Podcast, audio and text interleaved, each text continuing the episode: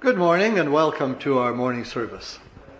Good that we're able to gather together on this another Lord's Day. We're glad to have Kerry McGlade with us this morning. We'll ask him to come now and read the scripture if you would and lead us in prayer, please. Kerry. So our reading today is 2 Samuel chapter 4. It's right after 1 Samuel if you're wondering. 2 Samuel chapter 4 starting. We'll read the whole chapter. And when Saul's son heard that Amnon was dead in Hebron, his hands were feeble, and all the Israelites were troubled. And Saul's son had two men that were captains of the bands. The name of the one was Bahan, and the name of the other Rechab. And the sons of Rimmon, uh, Beerothanite, of the children of Benjamin, for Beeroth was also reckoned to Benjamin. And the Beerothanites fled to Gittanium and were sojourners there until this day. And Jonathan's son Saul had a son that his name that was lame of his feet. He was five years old when the tidings came of Saul and Jonathan out of Jezreel, and his nurse took him up and fled. And it came to pass as she made haste to flee that she, he fell and became lame. And the name of him was Mephibosheth. I'm glad we only have to say that name once in this passage. Oh, there you go. That's how you say it. Someone said it properly. Oh, that's my mom, of course, correcting me. and the son of Rimmon, the Beerothanite, Recham and Bahan, went and came about the heat of the day to the house of Ishbosheth, who laid on the bed at noon. And they came hither into the midst of the house as though they would have fetched wheat. And they smote him under the fifth rib, and Recham and Baanah, his brother, uh, escaped. For when they came into the house, he laid on his bed in his bedchamber, and they smote him, and slew him, and beheaded him, and took his head, and gat them away through the plain of the all night.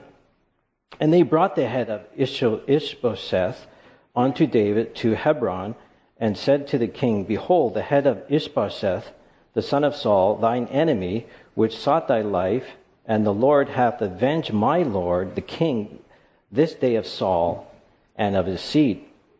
And David answered Recham and Bahan his brother, the sons of Rimmon the Beerothanite, and said unto them, As the Lord liveth, who redeemed my soul out of all adversaries. When one told me, saying, Behold, Saul is dead, thinking to have brought good tidings, I took hold of him and slew him at Ziklag, who thought that I would have given him a reward for his tidings. How much more when wicked men have slain a righteous person in his own house upon his bed? Shall I not therefore now require his blood of your hand and take away you from the earth? And David commanded his young men, and they slew them, cut off their hands and their feet, and hanged them up over the pool in Hebron. But they took the head of Ishbosheth and buried it in the sculpture, sepulchre of Ammon in Hebron. Let's pray. Father God, we do thank you, Lord God, that we can come into your presence. And Father, we, we thank you, Lord God, that coming into your presence starts at the foot of the cross. And we're at home, Father, at the foot of the cross because of the great work that your Son has done. And so, Father, we can now boldly come into the holies of holies. We can come to you, Father, because of the blood of Christ. Father, we indeed we thank you, Lord God, that we can rejoice, we can worship you on this day that is set aside, Father. That this special day, Father, may we rejoice, may we glorify you. Father, we put this passage before you, Father. We we ask, Lord God, that you might help us understand. And Father, we, we pray for the Smith family, Father, as Michael's mother is in need of a home. So, Father, we pray, Lord God, that you will open doors and you will give him a clear indication, Father, where his mother might be, Father. We, we, we pray for this situation and, and we lift up the Smiths, Father, before you. Help us, Lord God, to all pray for them and pray for his mother. Father, we thank you, Lord God, that we are able to support missionaries around the world. Father, we, we pray, Lord God, that you might open doors for them. We pray, Lord God, that you might keep them safe. Father, we pray that they might stand on your word, they might stand firm, Father. I pray, Lord God, that they will seek your counsel daily, hourly, continuously, Father. We pray, Lord God, that they will not uh, be discouraged, Father, in their walk with you, or be discouraged on some of the reactions that people might have. Father, we, we think of these forest fires around us, Father. And Father, it, it brings to mind that the whole world, the whole earth, all creation is groaning, Father, groaning until that time that you send your Son and you finally redeem us. So, Father, we, we, we mourn because it's our sins, Lord. It's our rebellion against you that ushered in, um, that ushered in all these earthquakes and fires, Father. We, we mourn for that, but Lord God, we have hope. Because we know that this is not the end, that you will come and renew everything, Father. We thank you, Lord God. Father, we pray, Lord God, that perhaps these fires might even bring to mind, that your Spirit will bring this to mind to others who have heard your word and have not put their faith in the only one that can save them. Father, we ask, Lord God, that you'll work these things out for the good, for the ones you are calling. Father, help us, Lord God, to glorify you in our lives. In Jesus' holy name, amen. Very good to have you with us again. Thank you. Lord bless. Good morning. You see the title, A Rude Awakening. Of course, I got that thinking about that gentleman that Abishaseth in his sleep, stabbed in the stomach in his sleep, so I thought that was kind of a rude awakening. So, let's bring this before the Lord. Father, we. Uh, we thank you again, Lord God, that we can come before you. Father, help us to understand and help us to give glory to you. In Jesus' holy name we pray. Amen. So, this passage takes place during the Civil War. Now, a Civil War is defined as citizens of the same country uh, warring against one another with the sole purpose of political power, of controlling the country con- to form a government uh, of their state. So, as we know, in every war, there seems to become a point where it is evident who will be the victor. And I would imagine, you know, we've been blessed never to have a war in my generation, anyways, in this country. Um, so I would imagine that it would create some gloomy outlook for those who are on the losing side of a pending judgment to come. And of course, it would be a joyous look, outlook if you're on the winning team. You know, you're thinking that you're now your efforts are all paying off. And so this passage takes takes uh, place towards the end of approximately seven year civil war uh, between the house of David and the house of Saul. Saul's son being Ishbosheth. Uh, after Saul died, uh, the tribe of Judah had anointed David to be king, but the rest of the tribes did not. You know, they did not recognize David as being their king. Uh, instead, they had uh, appointed Ishbosheth as king over the rest of Israel. So we know that two kings in one land will not work. You know, it just doesn't work. A house divided cannot stand. So naturally, there was a conflict that arose between these two kings.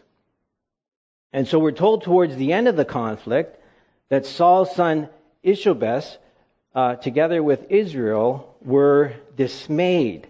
Right? They were beside themselves when they heard that their own commander, um, uh, Abner, had died deep in the enemy's territory, in fact, at the kingdom of uh, where David was. They heard that he had died while the writing was on the wall. You know, it wouldn't be long now that David would control everything. So it seemed like the commander of Ishbosheth was actually going to David to negotiate a peace treaty. He was going there to negotiate how he was now going to abandon Ishbosheth and start supporting David. That too would have probably ended the war. But unknown to David, David's own commander had a beef with this other commander and killed him. And so when they heard about this, Israel was beside themselves. They didn't know what to do. And so this, this civil war between the tribe of Judah and the rest of Israel had started, like I said, seven years prior. But how did they come to this? How did they come to this point? Well, the very first king was Saul. Very first king over all of Israel was Saul. And he was anointed to be uh, king, which also includes the tribe of Judah. And so, as you know, he was a disappointment. If you know the story, he was a very much disappointment to God being the king. So God decided to remove him and instructed Samuel, the prophet, to anoint David as king.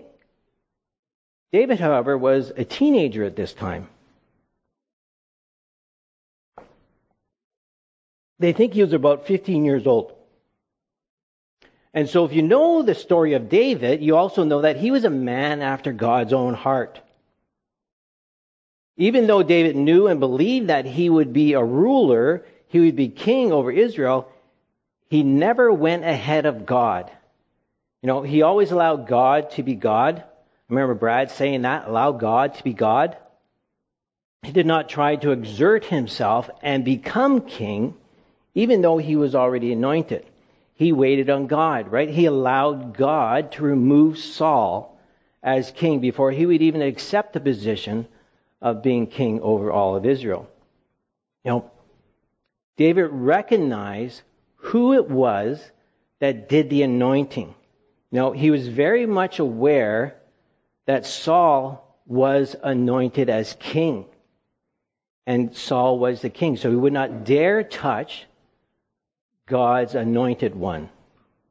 Even though David was a king in waiting, he very much knew that Saul was his king, and he would submit to his king. However, he wouldn't let Saul kill him. That's one thing that he wouldn't submit to. So David's life ended up being running away from Saul half the time. Because time and time again, Saul would try and kill David. Why? Saul seen the writing on the wall as well. Saul knew that David would become king. And so he tried to prevent that. He tried to go against the will of God. You know, he viewed David as a threat. And he would hunt him down, hoping to kill him. And God would even use this to test David. You know, there was a couple great opportunities that David had where he could have took Saul's life. He could have killed him. His troubles would have been over. He would have been anointed king, fulfilling God's promise.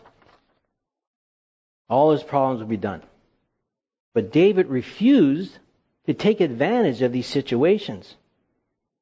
On one such occasion, David was really close to them. They were all sleeping. Saul was chasing David, him and his band of men, and they were in a deep sleep. David and one of his men, or a couple of his men, I believe it was, snuck in while they were sleeping and cut the corner of the robe off of Saul. Later on, when Saul woke up, David was at a safe distance, and he used this point. He says, Look, I was there and I cut the robe. I cut your robe. I could have killed you, but I didn't. And so he did that just to prove a point. But then David even felt guilty just for doing that. So David was a man after God's own heart. And so he waited on the Lord. He waited on the Lord about 15 years. And that's the point here about David being a man after God's own heart. He was going to be different, right? He was going to rule with justice. Saul had failed. Saul had a habit of not seeking God from his heart. Saul had a habit of not waiting upon the Lord from his heart. And so God rejected Saul as king over Israel. And in this passage that we're looking at here, it is clear that David is not what you would expect in a king. You would not expect the way he reacted to these men to be just any other king. So, what king would not reward the men that brought you their, his greatest enemy, the greatest threat to your kingdom, and they brought his head on a platter? You know, if there was a college course about uh, how to win the favor of the king, this would be the first one. Top. First story. The head of a king that is warring against him. When the king of Israel's commander was killed, all that stood in the way for David to be made king was Ishbosheth. So when these two men, Rechab and Bahan, delivered the head of Ishbosheth, essentially the war is done. Ishobeth is dead, no longer a threat to David's kingdom. It's the last nail in the coffin. After his death, all of Israel recognized David as king. Now there's only one king. You would think that David would have been pleased with these men, but he wasn't. David did not respond in the way that these two men had figured. Actually, David responded in the exact opposite way that they were hoping. David is a man after God's own heart. Therefore, justice will prevail. An inact, an unjust act will not be rewarded, regardless if it even benefits David. If it benefits David, it doesn't matter. If it's unjust, he's going to deal with it. And many times we see that in God's Word. God will use sinful men to work out his plans, but at the same time, it doesn't negate or justify their actions. You know, God used sinful men to put Jesus on the cross. It was an ends to a means, but Pilate is guilty. Judas is guilty. The high priests are guilty. The crowds are guilty all for their part of putting Jesus on the cross, regardless if it was God's own plan. Look how Peter put this on the day of Pentecost. He's telling them, he's preaching him being delivered by the determined counsel and foreknowledge of God, ye have taken by wicked hands and crucified and slain. By the determined counsel they were preconceived to do this.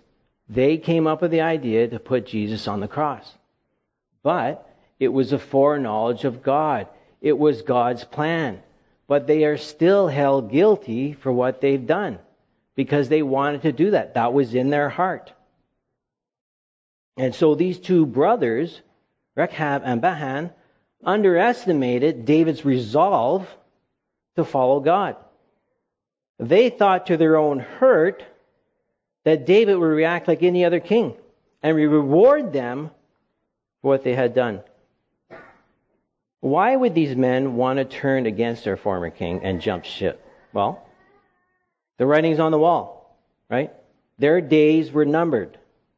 They knew full, well that David would become king over all a united Israel. And in a short time, David would be king. So, what would become of these two men, these two raiders? What's going to happen to them? Would David welcome them? Would David punish them? Would they have a position in the new government?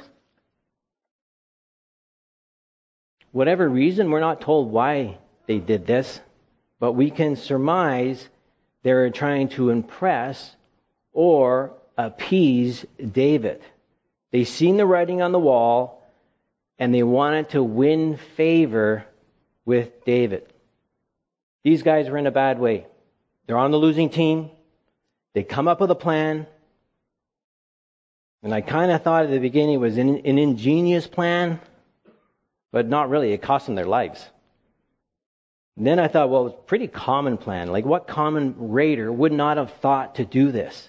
Like I said, it's, it's, it's like you bring the head of a, of a rival king to a king, you're going to win favor with them. Like, I, I can't, I, I can't foresee this plan not working. It's common sense. But these two men will actually claim God did this. They will actually look in verse 8. Verse 8 And they brought the head of Ishbosheth unto David to Hebron and said to the king, Behold, the head of Ishbosheth, the son of Saul, thine enemy, which sought thy life, and the Lord hath avenged my Lord. The Lord hath avenged my Lord. They're actually saying, Look, David, how you doing, David? Look what we brought you. Today, God used us to benefit you. We snuck in while Ishbosheth was sleeping, stabbed him in the stomach, and brought his head to you. God used us to take vengeance on the house of Saul for you, David. Never underestimate our ability to justify our actions. All the human race, very easily, we can justify everything we do. The problem is they underestimated David. They didn't know David. They did not know David's heart, right? They thought they could work. They thought they could do this, gain his favor by their own efforts. They thought David was like any other king. Doesn't that sound sort of like mankind? Don't we approach God in the same manner? somehow we get it in our heads that we can appease God. You know, we might see the writing on the wall, or at least think that we're okay and we're not that bad, so we'll be okay, which is another way of appeasing God. The fact is that we've all trespassed against God, and it makes perfect sense that we want to appease Him. In my mind, that makes perfect sense that we know that we've trespassed against God. We want to protect ourselves, so we figure we have to do something to gain his favor. These men realized they were on the wrong team. They realized they were on the losing side. They were captains of an army. They had a good position. They had good status under the other king. And there was a good chance if David spares their lives, they will not be captains in his army. And without Christ, we are on the losing team. So it makes perfect sense that we need to protect ourselves by appeasing God. In my mind, it makes perfect sense. And I don't think I'm alone in this thinking. Adam and Eve thought the same thing. In Genesis, oh, there it is, Genesis 3 8. And they heard the voice of the Lord God walking in the garden in the cool of the day, and Adam and his wife hid themselves from the presence of the, of the Lord God among the trees in the garden. This, of course, is right after they rebelled, right after they sinned against God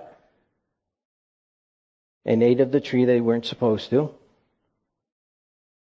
And so their innocence was lost, and now they realized that they're naked they realize that they're naked and they aim to protect themselves. Actually, when I was doing this study, it reminded me of a story. Um, it was during Christmas time, and shopping for my wife, and I had my son with me, and we went into a store, and it had soaps, it had hand lotion, things that are foreign to me, all different flavors, candles. Me and my son, we walk in there. We're the only two guys. And we were like deers in front of headlights with no clue. We, we felt really uncomfortable. And no one was helping us. We were sort of standing there. because we're really busy. And my son turns to me and says, Dad, I feel naked. and I was like, Yeah, I do too. I want to get out of here. So finally, a uh, young lady helped us. And so Adam and Eve here, they're not comfortable, right? When you're a sinner in the presence of God, you're not comfortable, right? You want to get out of there. And so they realized they were naked, and they sewed fig leaves together. But when they heard the Lord's voice walking in the garden, they hid themselves. Of course, God graciously started a, started a conversation with them. But then we find out why. Why did they hide themselves? There it is in verse 10. And he said, I heard thy voice in the garden. So Adam is saying, I heard your voice in the garden, and I was afraid because I was naked, I hid myself. So now we know why they hid themselves, because they thought they were naked. But wait a second, they had fig leaves on. How is it they felt naked when they were covered with fig leaves? That they sewed together by their own strength, by their own efforts. It didn't work. Their effort did not work. They could not protect themselves before God because they still felt naked. They were exposed. Their own works of sewing the fig leaves together left them wanting, even though we, we know in another verse that Adam said, Listen, it's, why did you eat from the tree? It's the woman you gave me. She gave it to me and I ate. So he even justified with God's again. He justified the highest authority. I did this because of you, God. And so our very first act, mankind or falling away, was an effort on our part. We tried to cover our shame, but we still felt naked in the presence of God. We're still exposed. We failed. Now you might say, okay, well, given the situation they're in, you know, it was pretty quick. They had to do something. So you might think that they're the only ones in this. But of course, the Bible records other times. Now, I'll give you a couple examples. One more example is Nahum. A thousand years later, Nahum was a great commander in the army of Syria. He's described as a guy, grab the bull by the horns kind of guy. But he had a problem. He had a disease. He had this issue of the skin. He was a leopard. So Nahum heard. Now, Nahum, this great commander, heard that there's a prophet in Israel that could heal him. So they set out to find. They went to Israel, they went to the king, and then they were sent to the prophet. So he heard that he could get healed. So what does he have with him? He has a bunch of gold, a bunch of silver, right? And so we pick up the story in in in Kings two.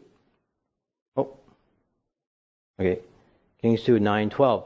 So Nahum came with his horses and with his chariots and stood at the door of Elijah. Now Elijah is a prophet. And Elijah sent a messenger unto him, saying, Go and wash in the Jordan seven times, and thy flesh shall come again unto thee, and thou shalt be clean. But Nahum was wroth. He went away and said, Behold, I thought he will surely come out to me and stand and call on the name of the Lord his God and strike his hand over the place and recover the leper. Are not Abanan and Pharpar, rivers of Damascus, better than all the waters in Israel? May I not wash in them and be made clean and be clean? So he turned and went away in a rage. Now remember, Nahum is an important man. He's actually a threatening man to Israel. The king of Israel actually thought they were trying to provoke a war here. So he's a threatening man. And Elijah doesn't even come out and greet him at the door. He sends a messenger. So Nahum is upset with the prophet, seeing he would not even come out and meet this great man face to face. Secondly, he gave him simple instructions, right? Nahum thought it was foolish. He thought he could buy his healing. He thought gold and silver would impress this prophet. And he imagined that Elijah would at least, at the very least, come out and greet him.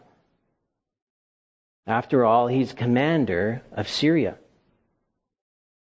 And he imagined that the prophet would call out to God and wave his hand, and Nahum would be healed. It didn't work out like that. Nahum, he was farther from the truth. Nothing happened the way Nahum had imagined it. Nothing. So Nahum turns away. He's triggered. He makes up excuses why he should not follow the prophet's instructions, right? He says, I'm going to go back to Syria. The waters are better there. I'm just going to go wash there. Why can't I just do that?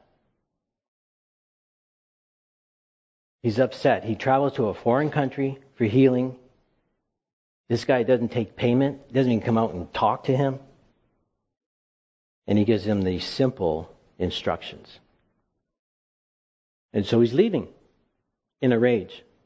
But his damn servants came near and spake unto him and said, My father, if the prophet had bid thee to do a great, some great thing, would that not have done it? How much rather then, when he is saying to thee, Wash and be clean? His servants knew this man. He's a grab the bull by the horns kind of guy. If you would have gave me something really hard to do, he would have been all in. But something simple sounds foolish to him. But they said, his servant said, do it and be clean. See, Nahum had pride, right? He thought he could control the situation. He thought riches would gain favor and be healed. You scratch my back, I'll scratch yours. Nahum wanted to pay for services rendered, essentially working for the healing. But Nahum was humbled. Nahum obeyed and was made clean. I personally can relate to all three of these stories. I actually think Rechab and Baanah had a good plan. A plan to appease the king, to gain favor with the king. It should have worked.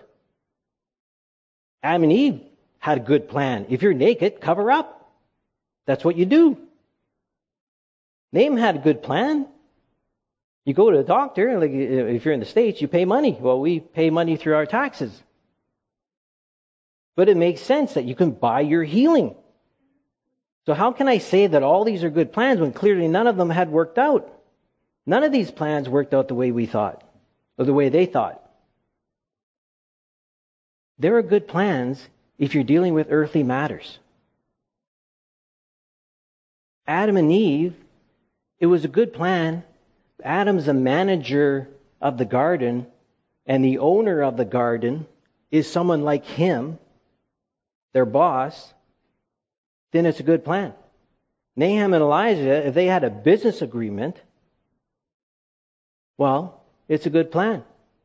If you're dealing man to man, it's a good plan.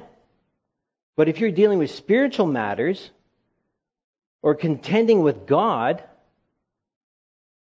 even through men who are pictures in the Bible of Christ, I believe it was Pastor James MacDonald had coined the phrase horizontal and vertical relationships.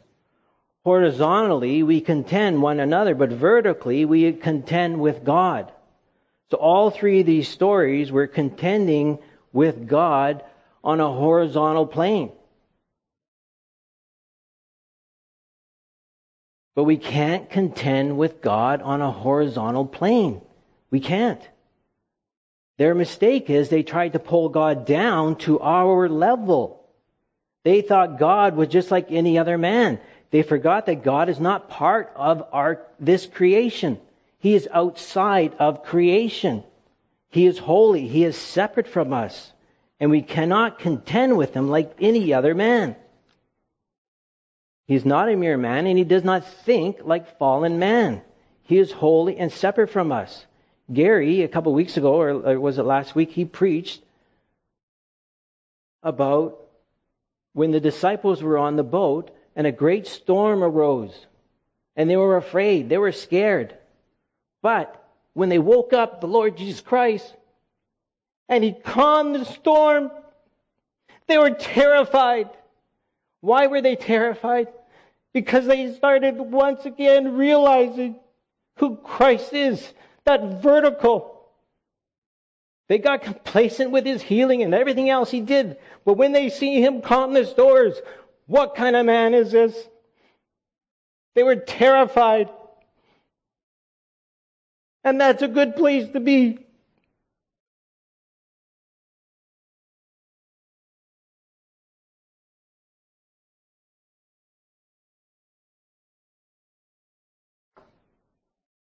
Adam and Eve thought they could cover their shame, but God's piercing eyes looked into the intention of their heart. Despite their own efforts, their shame was not covered. Exposed before a holy God, Nahum thought he could buy healing. He thought Elijah would come out, wave his hand, and command God to heal him. Rechab and Baanah thought they could gain favor with the King David. All three stories, by their own efforts, by their own works, they tried, but they failed. Adam tried to cover his shame, failed. Nahum tried to buy healing, failed. Rechab tried to find favor with the, appeasing the king, the true king, but it failed. Look at David's response in verse 9. And David answered, Rechab and Baanah, his brother, the sons of Rimmon, the Beerothite, and said unto them, As the Lord liveth, who hath redeemed my soul out of all adversary, I trust God that's what he's saying. But in 10 and 11, that's what I want to point out. When one told me, saying, Behold, Saul is dead, thinking that he had brought good tidings, and took hold of him and slew him in Ziklag, who thought, I would have given him reward for his tidings, how much more when wicked men have slain a righteous person in his own house, upon his bed, shall I not therefore require his blood? of your hand and take you away from earth. First, David talks about this man that he had killed, that punished.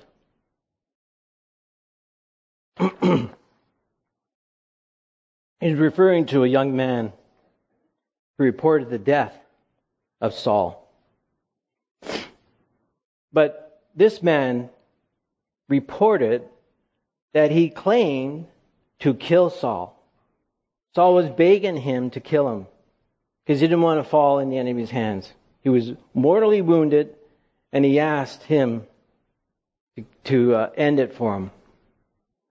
And this is just a couple on the on the first chapter of Second Samuel. And David said unto this young man, How was thou not afraid to stretch forth thy hand and destroy the Lord's anointed? He had the crown and he had his bracelet. There's some indication that David suspected that this man just wanted to steal those, and when he was caught, he came up with this story. But these two men, these two brothers that brought the head of the rival king, they acted as if they had no knowledge of David's previous act of punishment for defending God's anointed. That young man paid the price because David was defending defending God's anointed. Or if they did have knowledge, they did not act on that knowledge. They were careless and ignored that knowledge. Translated, they did not know David. Had they known David, they would have thought twice about this plan. Had they known that David was a man after God's heart, that David reached up to God vertically and not horizontally, they would have realized that David is no ordinary king. That this David, this king, desires justice. Perhaps even to his own hurt, he desires justice. These guys put back, they put forth their best plan. They didn't know the king though. How many of us rely on our own efforts, but we ignore the call of salvation from the King of Kings? How many of us will stand before the Lord Jesus Christ on that great and terrible day and claim all the good things that we've done? Even claiming all the works in the name of God. I did this by the highest authority. Rechab and Baanah. What are they going to say on that day? Look, we did this to avenge Saul. We were acting on God's behalf to avenge David. They were justifying their work as the Lord's work. Adam and Eve justifying, or Adam justified saying, It was the woman that you gave me. Claiming the highest authority. Matthew 7 21 to 23. On that great and terrible day, when we stand before the Lord, Not everyone that saith unto me, Lord, Lord, shall enter into the kingdom of heaven, but he that doeth the will of my Father which is in heaven. Many will say to me in that day, Lord, Lord, have we not prophesied in thy name, and in thy name cast out devils, and in thy name have done many wonderful works or miracles? Then I will profess unto them, I never knew you. Depart from me, ye that work iniquity.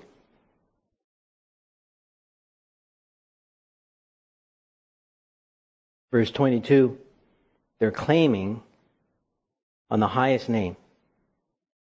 In your name, right? They're claiming this authority. Just like Rechab and Baanah. They claimed that God Himself was avenging David. They were using, God was using to further David's kingdom. Is that what they're going to hear? Depart from me, ye that work iniquity are lawbreakers. Clearly, they were lawbreakers. They were murderers. Verse 23, Jesus says, I never knew you. But wait a minute. Look at all the great things done in His name. All these things done in His name prophesying or preaching, depending on what you believe what prophesying is, cast out devils, and did many wonderful works, which is can be interpreted as miracles. So these two men, they clearly did not know David. Had they known, they would have not tried to appease him by their own efforts. Just like this passage here in, in Matthew. Their own works will not appease the Lord. But how would they have come to know David? They're enemies of the true king. They were actually working against the true king. How could they ever hope to know this king? Well, in verse 21, it says, But he that doeth the will of my Father which is in heaven. And so doing the will of the Father is connected to knowing the Lord. But it sounds like look look at look what these people are doing. They're casting out devils, they're preaching, or prophesying, and they're doing miracles. Who did that? Who did that? Jesus Christ did that. And if you're copycatting the Lord Jesus Christ, that's not good enough to get into the kingdom of God. Who then can be saved? How is doing the will of the Father connected to knowing Jesus? Well, look at the very first. What does he say? He says, My Father in heaven.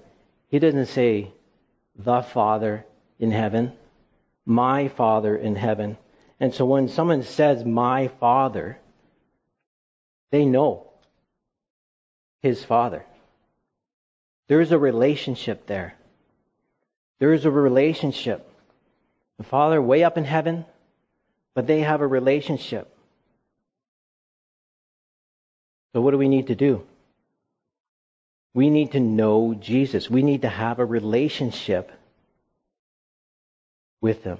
But if doing the will of the Lord, our Lord's Father, is clearly not by works or even mimicking Jesus Christ, how can we know? I'm glad you asked.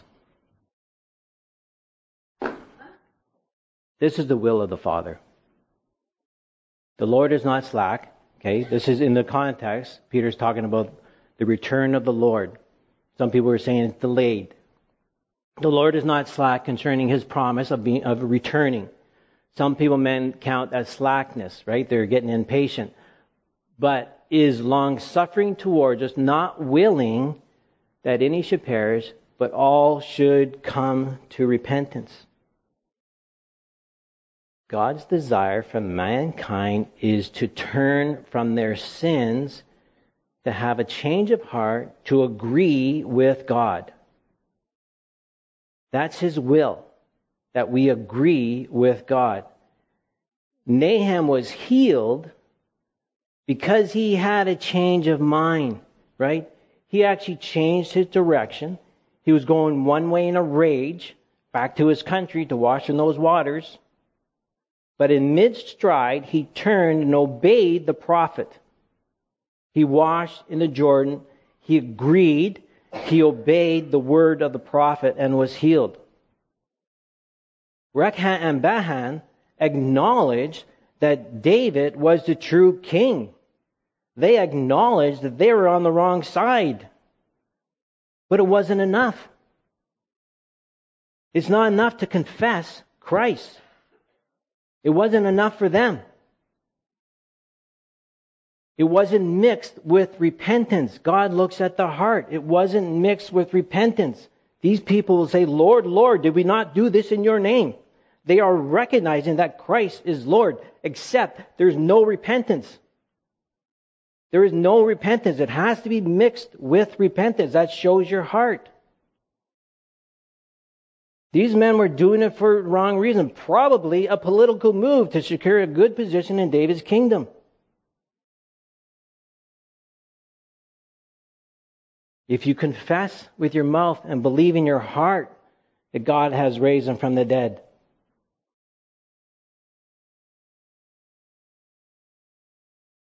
these men acknowledge David. In Matthew, they're acknowledging Christ but they don't know him. If they would have known him, they would have surrendered unconditionally. That equals repentance. That's what we need to do.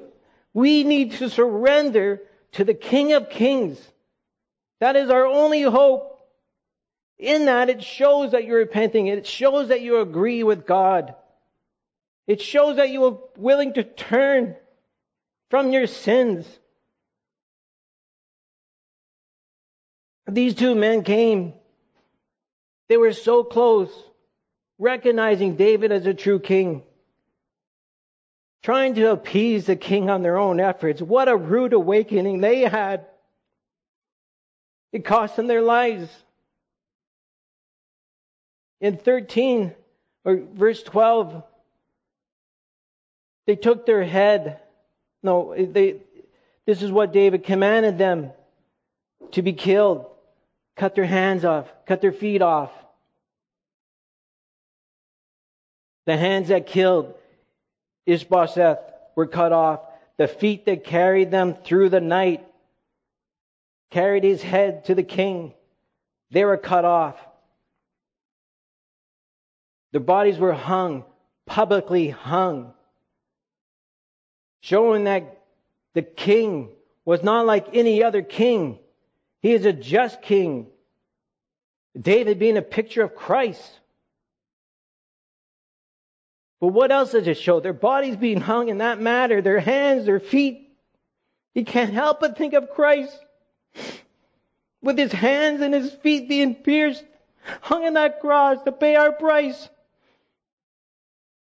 The sins of the entire world, future sins, past sins, today's sins, all laid on the Lord Jesus Christ. He paid the price for our sin, and God was satisfied with his son's sacrifice. How do we know he was satisfied? Because he was raised on the third day. These men were not raised on the third day. God is not satisfied with their death. Not satisfied. There's still, he's still not satisfied. We can't cover our shame. We can't cover our nakedness with our own efforts. We cannot put more money in the offering plate hoping to buy God's favor. Even if we do miracles, cast out demons, preaching, looking like Jesus, it doesn't entice God to save us. We cannot appease God. Christ did it on the cross. He took our shame. He paid the price for our sins, which gold and silver cannot buy. And through his work, his own efforts, he appeased God. We need to think about these things. Are you with Christ? Have you crossed over to the winning side? Have you surrendered to the King of Kings? Or are you relying on your own strength? Even as a Christian, sometimes we go back and we think we can appease God. But it's by grace. By grace you are saved. Where it would be without the grace of God? Let's pray. Father, we, we thank you, Lord God, for your grace. We thank you, Lord God, for these stories that declare your righteousness. Oh, Father, help us to agree with you. Help us, Lord God, to repent. Help us to know Christ, your Son. Forgive us, Lord God, when we think that your son work wasn't enough for us. Father, we lay down at the foot of the cross. We ask for your help and your mercy and your grace in Jesus' holy name. Amen.